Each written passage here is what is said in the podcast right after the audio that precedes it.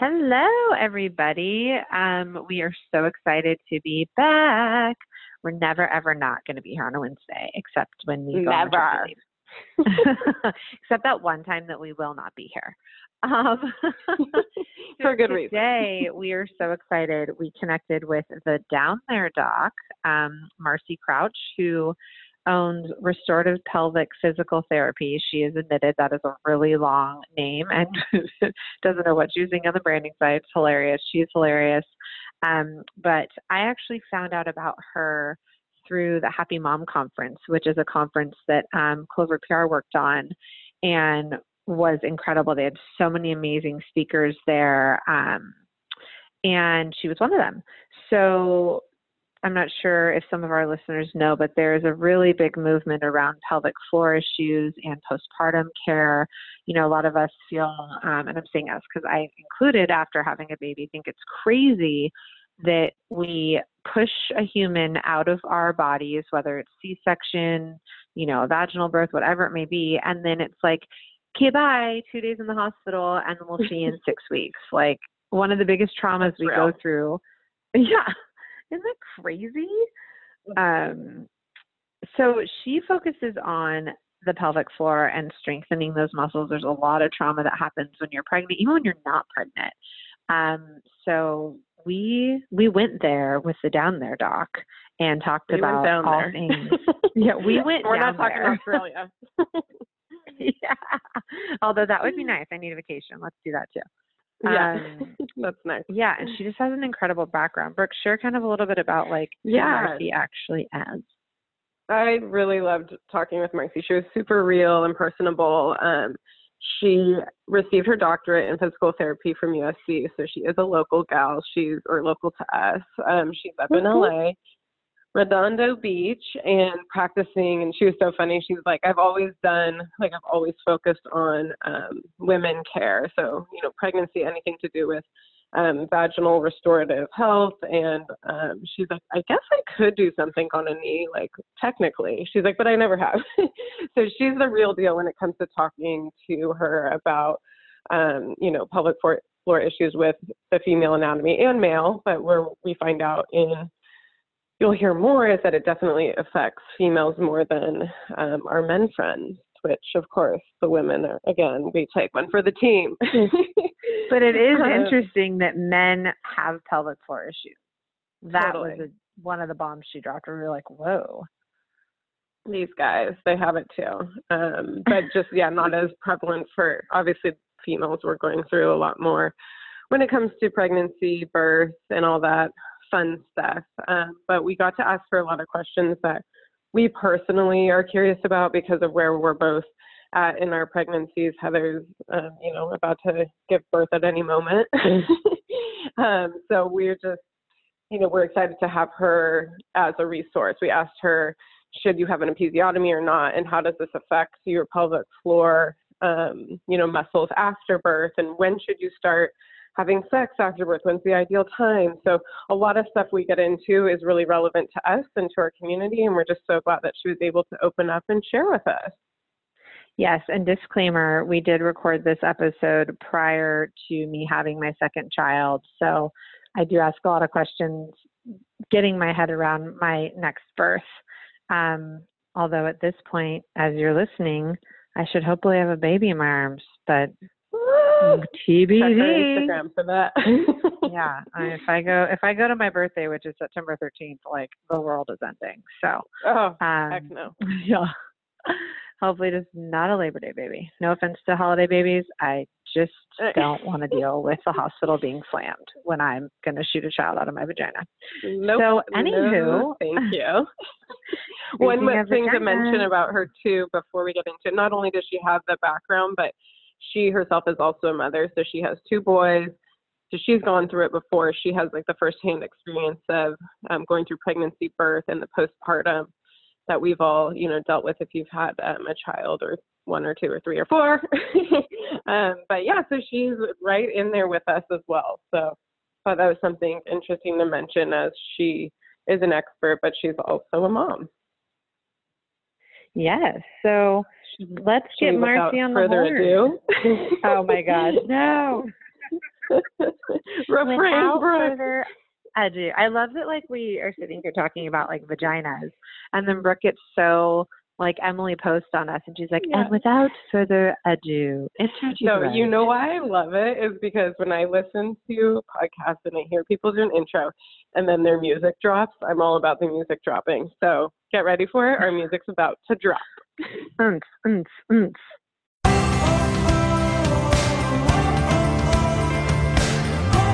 Hey, I'm Heather. And I'm Brooke. We're two mompreneurs and friends for almost 10 years who watched each other go from single AF to married with child. soon to be children. Tune in every Wednesday to hear us and our lovely guests dish about motherhood, entrepreneurship, relationships, and tips on how we try to balance it all. We're ready to let it all hang out. Yes, all of it. The pretty, the messy, The too tight for our skinny jeans. if only for a good therapeutic laugh or cry. Hashtag real talk. Welcome to a space for soul. We're excited to share ours with you.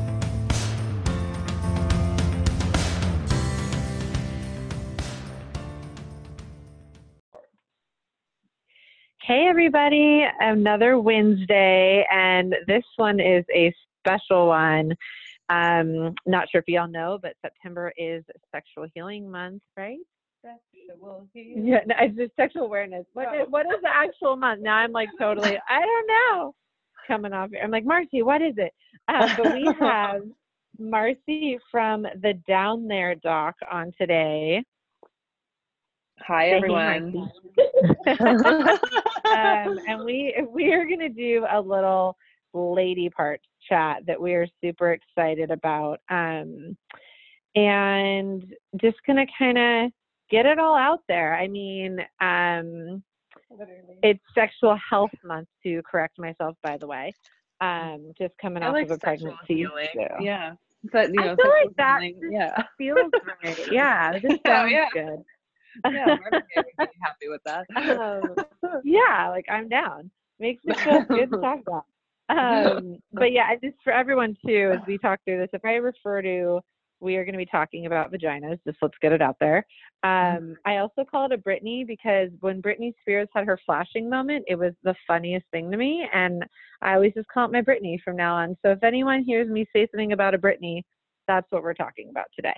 Mm, Um, so Mar- marcy just tell us a little bit about what you do and how you became the down there doc yeah, I thank you, thank you. I can't take full credit for it. My sister um, helped me with that one, but yes, let me tell you everything, and I'll tell you my ways here. So I um, am a physical therapist. I got my doctorate from University of Southern California, and I thought um, going into PT school that I was going to be, you know, do something totally different, like orthopedic, sports medicine, kind of um, whatever that would entail. And then my first year, first semester, we were in anatomy, and the professor talked about um, pelvic floor physical therapy, and we were going over the anatomy, and she said that there are some, you know, PTs that work in this area, and she used the example of a woman who had a baby and had a pretty significant perineal tear and then was having some bladder incontinence and some pain afterwards. And i had just gotten married. I was like in my early 20s kids weren't even on the radar. And i just was like what? You tear during delivery? What are you talking about? Like it just totally like it was one of those moments in my life where I was just like, okay, jaw dropping onto the floor, closed mouth. Um, but that really was kind of like the defining moment that I just became really interested in pelvic floor rehab and kind of what it entails. And um, I decided to do more res- more research and figure out you know what this means and i found that it's a really underserved population of women um, men also who have pelvic floor issues and um, there's not a lot of pts who do it. So i just like thought i would do it and i haven't looked back since. So it's really like the only type of it's really the only type of uh, rehab that i've ever done. Um, I I can I guess like legally treat a knee, um, but haven't put my hands on a knee in like 10 years, but I will happily treat the vaginas all day long. So that's um, that's I what it. I do. Um, and I have worked. I did residency for a year after I graduated, where I kind of spent you know an intensive year um, honing my skills and having some mentorship in high risk pregnancy, postpartum PT, female athlete, breast cancer, pelvic pain, um, bladder and bowel dysfunction. And then I just worked for some really great private practices kind of um, all over the place. We move a lot for my husband's job. So I worked in the Bay Area and Texas and um, Portland, Oregon. And then we moved back here to Los Angeles and I decided I would open my own practice um, last year and I did. So here we are. That's amazing. I love it. Thanks. So the first question is going to sound really stupid. I'm going off script for a second. But how do you know like when you have a weak pelvic floor? Is it just that you can't like hold your bladder? Like what are the signs of it? I'm like, God, maybe I have one more than I know I do. Uh, yeah. Um, so lots of signs and symptoms. So pelvic floor muscles are skeletal muscle. They're just like our biceps or our hamstrings or our quads. So when we talk about like weakness in the pelvic floor or we talk about like a lack of support because the muscles basically have to like hold us up, they're at the bottom of our bodies, they're like the floor of the core. We tend to see um, like urinary incontinence, you know, leaking urine with laugh, cough, sneeze, or exercise um, urge incontinence that's leaking urine when you feel like you have to go pee and like you can't make it to the bathroom in time. Um, same thing with like prolapse. Sometimes we see organs like bladder urethra rectum uh, uterus and cervix kind of sitting a little bit lower in the vaginal canal and that can cause some feelings of like heaviness or like something's just kind of in there or close to the opening. That could be also indicative of pelvic floor weakness. And also like low back pain, just good old fashioned low mm-hmm. back pain, um, and sacral iliac joint dysfunction. The pelvic floor is like the mothership of the core muscles. And when we're like rehabbing backs and people with back pain, then the pelvic floor has to be included in that. Um, and we're, you know, seeing chronic low back pain, um, people that have chronic low, low, back pain for a long time having pelvic floor weakness and pelvic floor um, timing issues. So, yeah. Okay, got it. So maybe I'm just my pelvic floor weakness is because of pregnancy. yeah. Um, yeah. But so that's one. So when you, yeah, that's one. I'm sure there's a bunch. So what do you do then exactly as far as physical therapy for pelvic floor um, to you know help the weakness? Like what is it that you guys are doing? Types of exercises and stuff. Yeah. So there's a whole slew of them and it really just kind of depends on what you're presenting with. So i will assess so i do a vaginal exam feel around those muscles see what their kind of baseline strength is from like power endurance you know how quickly they fatigue how fast they're able to contract how long they're able to contract are they strong enough to actually like lift up and hold it the bladder up um, and then we look at that in coordination with the abdominals, like what your abs are doing, how the deep abdominals are working. And based on all of that, we come up with an exercise program um, based on kind of what your findings are. There's not like people talk about Kegels and kind of like, oh, you should like sit in your car and do 400 Kegels at a stoplight. Like that's not really um, like very functional and not super effective. But strengthening the pelvic. I'm glad you say that because I feel like I'm like missing out by not doing it. I'm always like, shoot, yeah. I should be doing my exercise. no, I mean like it's important to make sure that they're functioning the right way, but it's not always about strength. Like the the pelvic floor has to be like timed correctly with the deep abdominals. It has to be able to come on with movement and activity. Like we could be strong laying down or sitting in our cars, but that those muscles have to function the right way when we're like running after babies or when we're lifting stuff at the gym or when we're putting car seats in the car or when we're like, you know, jumping at CrossFit or whatever it is that we want to do. So it has to be able to transfer over to function and they have to work together with a whole host of other of other muscles. Um, so just doing Kegels alone usually isn't like super effective. And in fact, most people do them incorrectly. And there's been studies to show that. Like when you're just verbally instructed how to do them, like 30% of women are doing them incorrectly. I mean, I can totally believe that because when I had a personal trainer for a little bit, she's like, activate this muscle. And I'm like, I don't even know how to like how to get in touch with that. So to do Right. a muscle that's so internal, like and you Right. know it just you have to learn how to work that muscle out too, or there's other things around it that can compensate. So Totally. um, it's it's really just makes sense that you need someone to kind of guide you through that a little bit, and a little YouTube video isn't necessarily going to do the do the trick. Right. Um, Very true. question: How and obviously I know everyone presents differently, and there's all kinds of cases, but on average, if it's like a normal weakness, what like time frame does it take to repair? Um, is it like something you can do in a month? Is it something that you need three months, or what's kind of what should someone expect if they've got kind of this normal worn out pelvic floor? yeah, this, she's tired. She needs a, she needs a little break. Um, Oh, Britney. so- Oh, Britney. oh, God, she's so crazy. Um, well, a couple things. So, if we are thinking about this from like a normal kind of muscle physiology standpoint, like exercise physiology, we see changes in skeletal muscle after six to eight weeks of like progressive resistive exercise, right? So, like if you're going to the gym and you're doing arms and back and legs and whatever for weight training, you'll see changes in size of and power and strength of muscles after like six weeks, right? So it's the same mm-hmm. kind of idea for the pelvic floor because it's skeletal muscle. So usually I say we'll start to see strength changes by that time.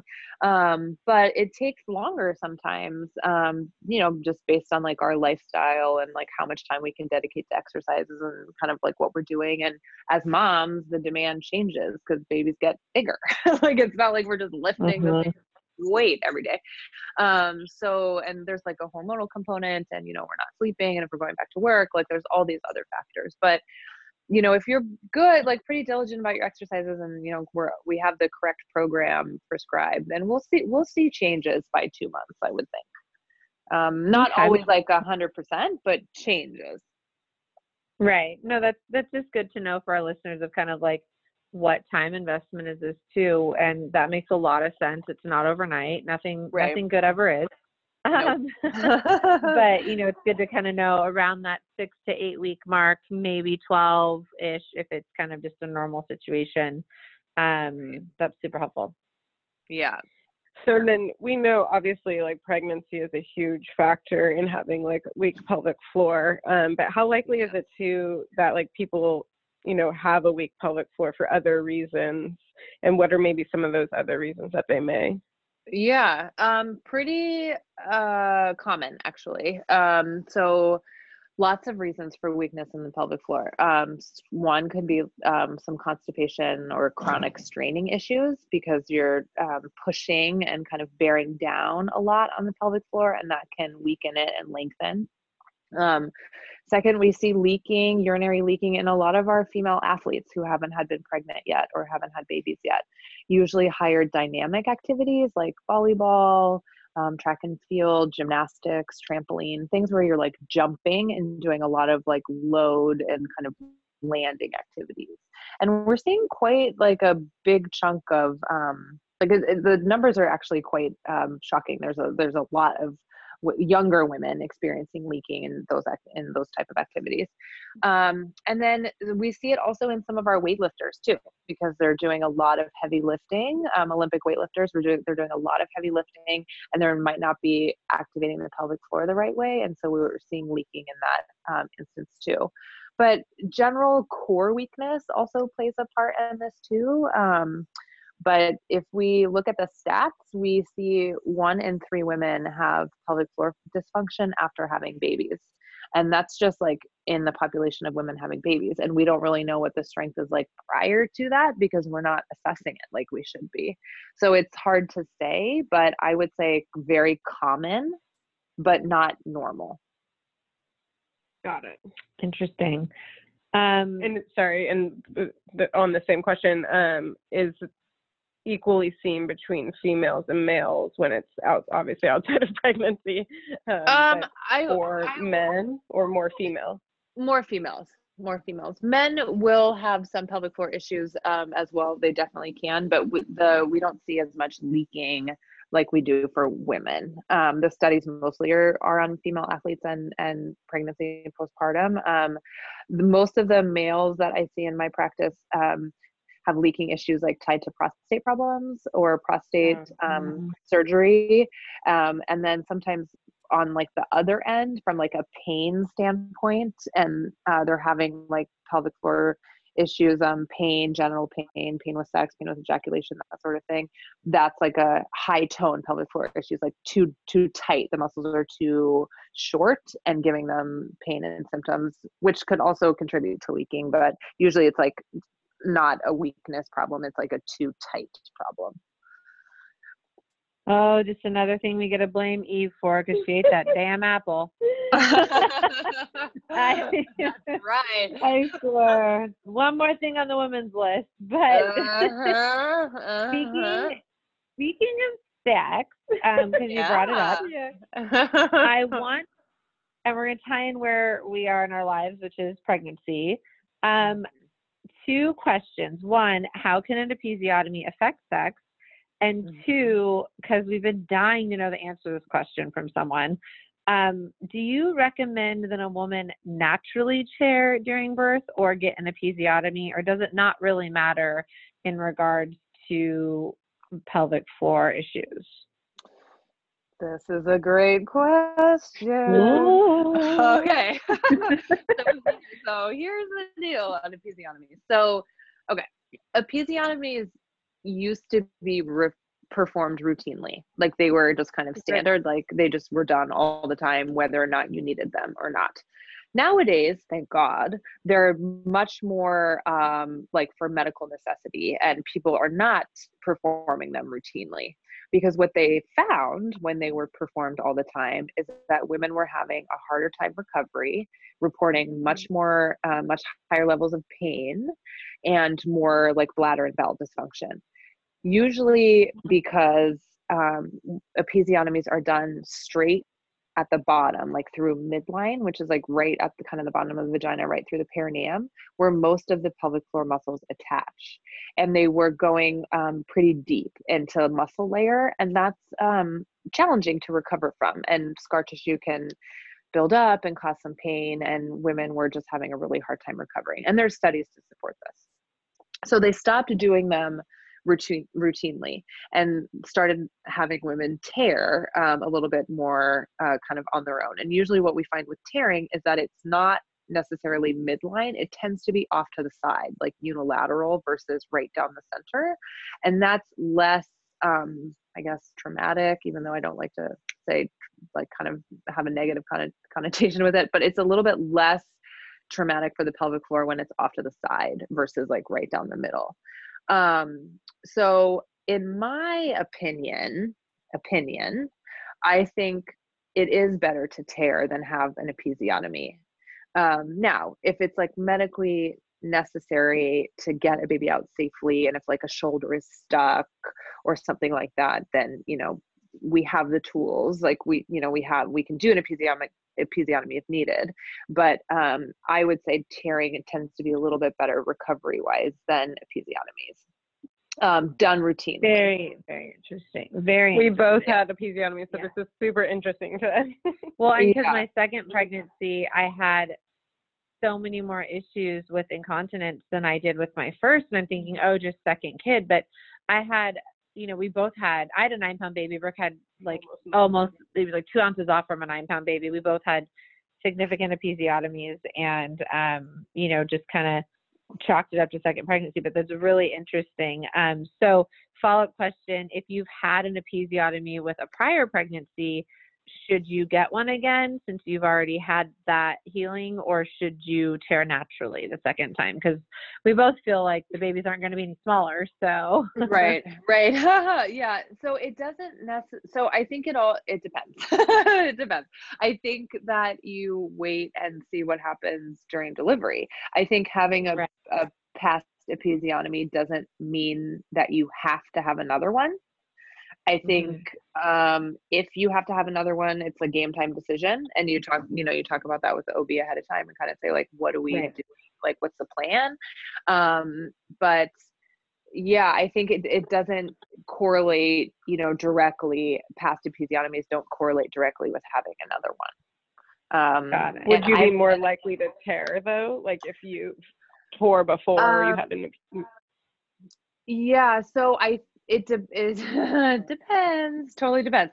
Um, there are some studies to support that not like if you've had a significant tear the first time around, um, that you don't necessarily have the same level of tear the second time around. Um, and I, you know, I think it depends. There are a lot of things kind of out of out of our control, like speed of the delivery, size of the baby's head, you know, that sort of thing. But there Yeah, are things that you can do um, to control the factors that we can control. Like we can do perineal massage ahead of time we can work on scar tissue mobility you can do warm compresses at the perineum during delivery you can do oil all over the vagina like while the baby's crowning. Like there's lots of things that you can do to minimize the risk. Um like i had a woman that i treated not too long ago.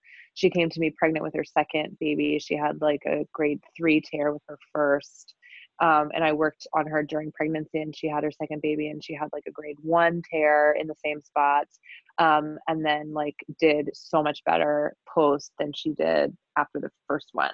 I mean, she was still having pain when I saw her during her pregnancy from the first one, and then I saw her, you know, six weeks post, and she wasn't having any pain. So you know there are yeah there are things to do to minimize that you know as much as possible but it's hard to say like set in stone you know what your body's going to do um but we try to just control the things that we can control as much as possible Yeah, no, that's super interesting though, just because obviously that's kind of where we are, and just to hear your thoughts is really helpful. And obviously, it's a game time decision in the delivery, Sure. but um, it was one of those things like, should we tear naturally this time, or you know, i mean, we're both predicting we're gonna have big babies again, so it's one of those things where it's like, what Right. what is that, you know, new Right. option, and how do we feel about it? So that's Right. super helpful. Right. And I think, you know, like always like great things to talk to your doctor about too, because, you know, grade, like when we get into kind of higher level tearing, like a three or a four, then we start to see kind of some of the same issues that we see with episiotomies, um, with healing, like as far as pain and dysfunction and that sort of thing goes. So it's like weighing the options, you know, like, you know, grade three, four tear and a, versus an episiotomy, or like a grade one tear versus an episiotomy. Like I would pick a one or a two tear over an episiotomy if it was my vagina. got it. Right. My No, vagina decided to tear on top of my episiotomy, so I ended up Oh, having a girlfriend. three degree tear. Oh, holy. I'm like, and honestly, the worst part of the recovery was having my first like bowel movement because it was so scary. It was way worse than Oh my childbirth. I know that first poop is like that's a that's a big deal. yeah. Time having sex, like, oh, that kind of like. Mhm. I mean, that one you can avoid more than poop. Like you're you're Yeah, gonna have to can't go, back. but like yes. still at some Yeah. point your partner's gonna be like, "Hi, let's get jiggy again." And All right. from like, being terrified you might make another baby, you're like, "I just don't know if anything should be down there ever again." Like, sorry. Right. You're like, were you not there? Did you not see what just Yeah. came out of that? And Yeah, you want maybe I should let him look next time. Be like, just so you know what's happening. right, right. Take a good look, buddy. Yeah. yeah. Give him. I did actually, and I shared that on another podcast. I did show my husband. I was like, I need you to see what my crotch looks like because I need you to know from a baseline. Like, if it gets worse, if I get like I'm feeling worse, I need you to see if it's gotten worse. He's like, uh, okay. I'm like, everything's out the door here, honey. right, it's over. For better for worse. He's Yeah. like, looks good. I'm like, he doesn't even know what he's looking for. But yeah, right. Oh gosh. Okay, so on back onto the sex train. Yeah. Um, so why? I mean, and I'm sure because of experience and stories and stuff, but why do women just assume like sex is going to be painful after birth? And looping in kind of the episiotomy talk too, does that make it more painful um, after birth? Um, d- depends. depends. It's like, oh my gosh, I should get that. Every vagina is different. Yeah. You Every vagina them together, bro. That's right. Susie's vagina is different than Melissa's vagina, so we can't always compare. but here's what here's why sex can be a little bit uncomfortable after baby. There's a couple reasons. One, um, healing from any sort of repair obviously. I mean and and i think like i've had you know i've had patients with like smaller repairs like a grade one or grade two tear that have a significant level of pain. So we can't always coordinate or correlate like big big tears with lots of pain. I think we have pain you know regardless sometimes. Um, the second reason can be hormonally. Um, when we have babies hmm. and we are breastfeeding we have a lack of estrogen in our bodies and that re- that's because our bodies are trying to not ovulate so we can make milk and feed the baby instead of get pregnant again right away. Although you can still get pregnant when you're breastfeeding that's a disclaimer. Some people ovulate and not have a period but generally we don't ovulate right away. The tissue around the vaginal opening is like super estrogen dependent, like loves mm. estrogen. There's like a bajillion estrogen receptors down there. So when we don't have estrogen in our body, the t- tissue becomes very fragile and very frail and um, very dry. I lovingly refer to this as sandpaper vagina because it feels oh, like you have sandpaper for labias and that is due to estrogen. Um, and so when you're trying to like stick a penis in a sandpaper vagina, like it doesn't feel awesome. No. It does not. no, it does well, I know not. how to describe what's going on down there if I don't want sex post pregnancy. Like, honey, do you like sandpaper around your penis? Right. That's where we're at right now. Your choice. Your choice. I'm just throwing it out there. You can. You choose, honey. yeah. Yeah. You can have sandpaper or you can have nothing. Your choice. Um, oh my god. so that that's one. And then the third reason can be from like a musculoskeletal problem. So if there's like, you know, um, any sort of tightness in the pelvic floor muscles from having pain or discomfort, the muscles can get tight, just like, you know, if something's painful, we kind of contract and guard. Um, nerves can be very hypersensitive um, from delivery or repair, and then that scar tissue can be um, irritated as well. So um, those are kind of like the three main ones. Uh, physical therapy can help with pretty much all of them. We can't change the estrogen component, but some, but we work with the OBs and the midwives to maybe get like a topical estrogen cream if it's safe for you to take estrogen, and that's something that you're willing to do. That can help a lot with some of like the dryness and pain. Um, and then we work on like the mechanical side of things: scar tissue, tight muscles, how to use lube the right way, what type of lube to use, what positions we should start in. Um, we bring in vaginal dilators if we need to. There's like, I got all sorts of things up my sleeve to get. Lots of tricks. yeah, lots of tricks. Yeah, yeah, yeah. But um, it's again common, but not normal, right? What, so in speaking of like kind of normal and standard and we know you know traditionally people are supposed to wait like six weeks after postpartum after their first appointment with their ob mm-hmm. is there kind of like a an optimal waiting time um, and we know this probably depends too. Yeah. For a normal like recovery situation is there an optimal waiting time until you have sex post pregnancy i mean so the you know the rule is generally six to eight weeks because that's when tissues have healed from like a medical kind of wound standpoint. Usually repairs are healed stitches are gone you know things have like recovered from mm, any sort of trauma um, so from med from like a medical standpoint, I would say, you know, definitely wait until you've been cleared at the six to eight week mark. However, okay. that doesn't necessarily mean that you might like feel ready or that you want to do that. And so that time frame is totally based on you and your comfort level and your exhaustion level and like what you and your partner decide. But um medically speaking, usually they'll clear you for that around six to eight weeks. Okay. So if you're like still continuing to experience pain, maybe you've had like, you know, sex two or three times after the eight week mark, when do you know it's like it's not normal anymore to keep feeling pain? I would say then. I would say then. Okay. yeah. I like for the yeah, I try to get like I if people are having symptoms, it's to me it's better to like early intervention. Like why keep torturing yourself and like feel crummy when it if you want to be having sex with your partner and feel that you can't because it's painful then like let's try to address that as as quickly as possible and not um, brush it off as like, well, you just had a baby. What do you expect? Like, if you want to be doing Yeah. that and that's important to you, then we need to respect that and treat it as effectively as possible. Um, personally, for me, like, I didn't want anything near there anywhere near the six to eight week mark. So I waited a little bit longer. Um, but I would say, like, yeah, if, I mean, there are some studies to show that, you know, we tend, tend to see changes kind of af- after this like fourth trimester mark, you know, kind of at this like 12 week mark postpartum. Um, but if you're if you're still having you know symptoms by then, I would say for sure get in. But I mean, even if it's like been a few weeks after the six to eight week mark, let's just get that taken care of. Definitely. Wow. Yeah, it's like with breastfeeding, you know, when you nurse, everyone always tells you, "Oh, it's it's just going to hurt the, you know, the first time or it's just going to hurt for a while." And you kind of suffer through like, "Well, this is how it's supposed to be." But it's it's nice to hear, "No, that's actually not how it's supposed to be." And there are ways you can not be in pain and enjoy what you, you know, used to enjoy. Um, Right.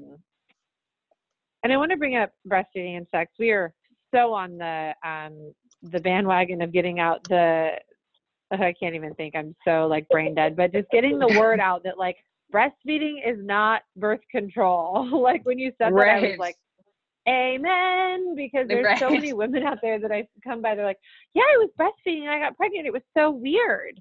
And I'm like, No, it's not weird. like you are Mhm. if you're getting your period back and you're ovulating, like game Mhm. on, sister. Right, And, and, you um, can so- ovulate and not have a period and get True. pregnant. Very true.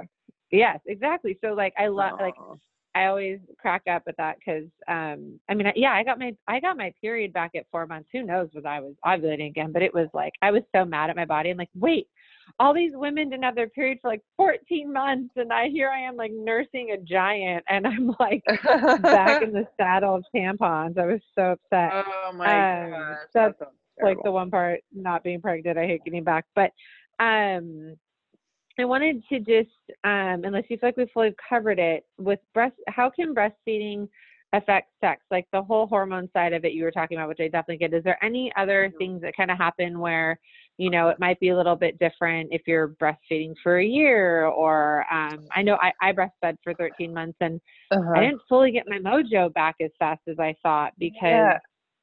there were a lot of things going on, but I'm wondering is was breastfeeding a part of that? I think so. Um, I mean, definitely from like a hormonal standpoint. Yeah. I mean, some people would argue or say that, you know, it's like nature's way of not getting pregnant again. You know, when you're breastfeeding, that like you don't like your drive is kind of down a little bit. Um, I don't know if I like totally believe that. Um, but I think there's definitely a hormonal component to just like not feeling one, I don't like I think it's hard to just like not feel like yourself when you've got you know in that first year uh, postpartum i mean it's like survival mode i mean i didn't feel like Yeah. myself at all until like 18 months after my babies and um you know i think the last thing i kind of wanted to be doing was like you know getting frisky. I was like dude i just want to go to sleep as much as possible. Yeah. um i'm like please don't make me Too many people already need this body. You're last right line, right. sir. oh my god just groped like all day long. Um so i think it, i think it like varies for everyone. Um but yeah i think like from a hormonal standpoint and i think like once you start to get kind of like typical cycles back and like consistent cycles um then things start to kind of stabilize hormonally um but that can take a while especially if you're breastfeeding for for you know an extended period of time but I don't know. I think it just depends on lots of things. Like, are you working? Are you exhausted? Do you have other kids? Like, what's happening with all these other external factors that play a Yeah, part absolutely. in how sense. like frisky you want to get. yeah, at Yeah. 10 p.m. on a Tuesday. Um, yeah, so you know, yeah, absolutely. So for some of our listeners who they probably have tuned out now if they haven't experienced pregnancy or birth or about to, um, but it's kind of a more general question. If somebody is like with a partner that, let's say, like they're, you know, the man parts aren't fitting in the lady parts, is there stuff that like you can do to make like sex more pleasurable if that's the case? Obviously, it's not like a hey, just break up. You guys don't fit together, literally. Um, yeah. but how do how can like they work through that? And is that something that you deal with with some patients? Totally. Yeah, we see it all the time. So painful vaginal penetration is called dyspareunia. And that's with like anything going into the vagina. Penis, vibrator, finger, tampon, cup, whatever. If you have pain with penetration or things aren't going in, then that's you kind of qualify as this like under dyspareunia diagnosis. Um use of lube properly and good lube is like a very good first step. Um a lot of patients who have high tone pelvic floor dysfunction, like the muscles are too tight, um, report feeling like their partner is hitting a wall or they just can't get like in all the way. And that's mm. um, consistent with uh, we see that a lot with people that have like spasm in their pelvic floor muscles. So all of those kind of symptoms and reports um, are totally appropriate for physical therapy. I mean, we always want to rule out any sort of um, like systemic issue, you know, infection or um, you know, STI or whatever the case may be, chronic yeast, you know, UTI, that sort of thing. But once all that's been cleared, um, then we look at the musculoskeletal system and see what's happening like mechanically. Um, and there's lots of things that we can do to help with that. But yeah, we see that all the time, all the time. Yeah, I'm sure there's like many different things. So you've mentioned a couple times like different lubes that you um, yeah. would recommend to people. Can you name a few that you yeah. think are better than others? Yeah, so the lube that I use in the clinic is called Slippery Stuff. Um, and I like to say that we are of age now where we spend money on eye cream and good lube. so I love it. so so no more drugstore lube allowed. Um, I you have to get the good stuff. So slippery stuff is one. Um, Lola L O L A makes good um, like kind of organic lube. Um, Uber Uber lube is another one that's good. You basically want to look for like a water based, um, you know, like paraben free kind of like no, low pH type of lube, but that's not full of like a bunch of crap that's going to irritate your tissues. No tingling, no warming, no scented anything, no like none of that garbage. Um, some people like to use coconut oil. I'm not a huge fan of coconut oil um, for internal stuff, but some people like that. Um, and well, and the problem with that one, because I was thinking that as you were naming some, I have one that's like coconut oil based, but it gets all like like coconut oil does. You know, if it's not mm. stored in a warm area, it gets all like yucky, yeah, coagulated. Right. Right. And and some people say that coconut oil also has a tendency to like draw bacteria out um, of the vaginal canal, and like that can put you kind of at a higher risk for like yeast or UTI because it takes all the good bacteria too. I don't know know if I have any studies to substantiate that claim, but um, I, I just don't think like coconut oil is the best choice. I would much rather have like a water-based lube. Um, but you can order like the good stuff online, or you can go to kind of like a higher end adult store um, and get some um, that usually aren't sold at like CVS or Vons kind of deal. But um, yeah, yeah. So lube is your friend. Use lots and use often. It's funny you say that lube is your friend. I feel like I don't know. It's always I've always thought of like if you need lube, something's wrong. You know, like not now in my old in right. my older age, but like right. I feel like younger, you think like, oh, I'm he's not turning me on, or I'm not aroused because I'm not wet enough. Right. You know, um, yeah. But like, obviously, I'm like, no, I'm a big proponent of lube now. Yeah, lube. like, let's yeah. get the show on the road. I know, get the gallon jug. Like, yeah. Yeah. Um, yeah, there's nothing wrong with using lube, and like, there should be no shame associated with that at all. It's great. yeah, save save your badge, ladies. Be right. nice to Britney, okay? She goes through right. a lot. she does. She's just been through um, a lot, right? She's just like yeah, like, like give her a little lube. Let her, exactly. Give her some lube. Give her some love. right. oh my gosh. Well, this was awesome and so educational for us. I'm sure same for our listeners.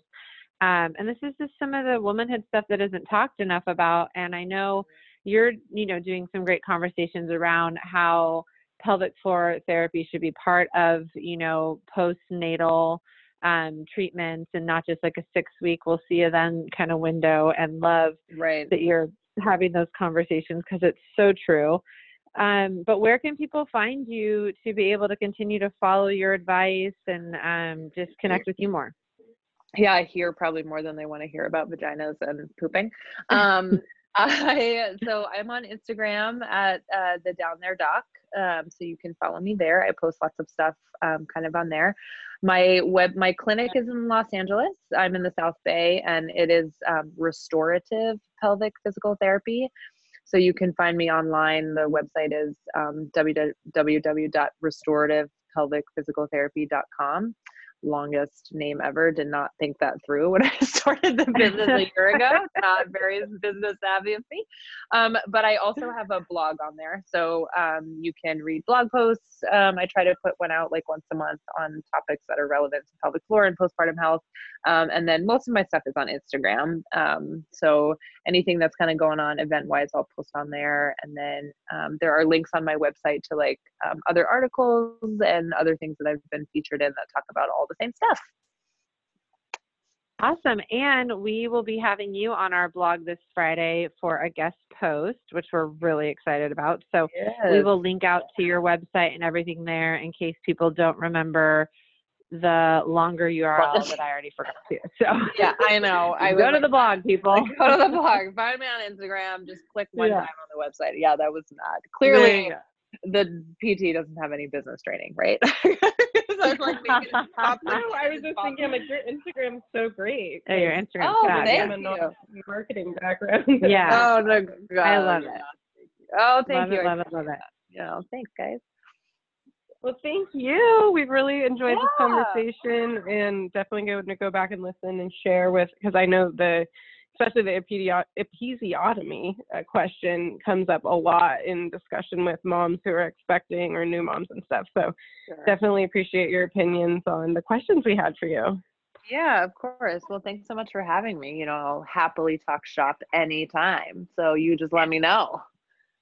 Hey, we will, because I'm sure post these babies, we will have even more questions. So be careful That's what you wish for, Missy. you be like, uh, Brooke, Heather, take it down a notch. I'll be like, um, I'm close. No, I would never do Yeah, it. it's No. 9 p.m. on a Tuesday. What are you doing? We're like trying to have sex. We're scared. no, I want those. te- I want you to text me at 9 p.m. on a Tuesday. Be like, tell me the lube again, and I will happily Yeah. Amazon prime that link over. I love it. Awesome. Well, thanks, Marcy, and we will definitely be talking to you soon. Thank you for joining A Space for Soul. If you like what you heard, don't forget to hit the subscribe button. We'll, love you forever. For more information on today's topics, the notes from this episode can be found on our website, soulspace.co forward slash podcast. That's soulspace, S O L S P A C E dot co forward slash podcast. You can also find us on Instagram at soulspace.co. Catch us next week at the same place, same time, and as always, feel free to tell a friend. Toodles!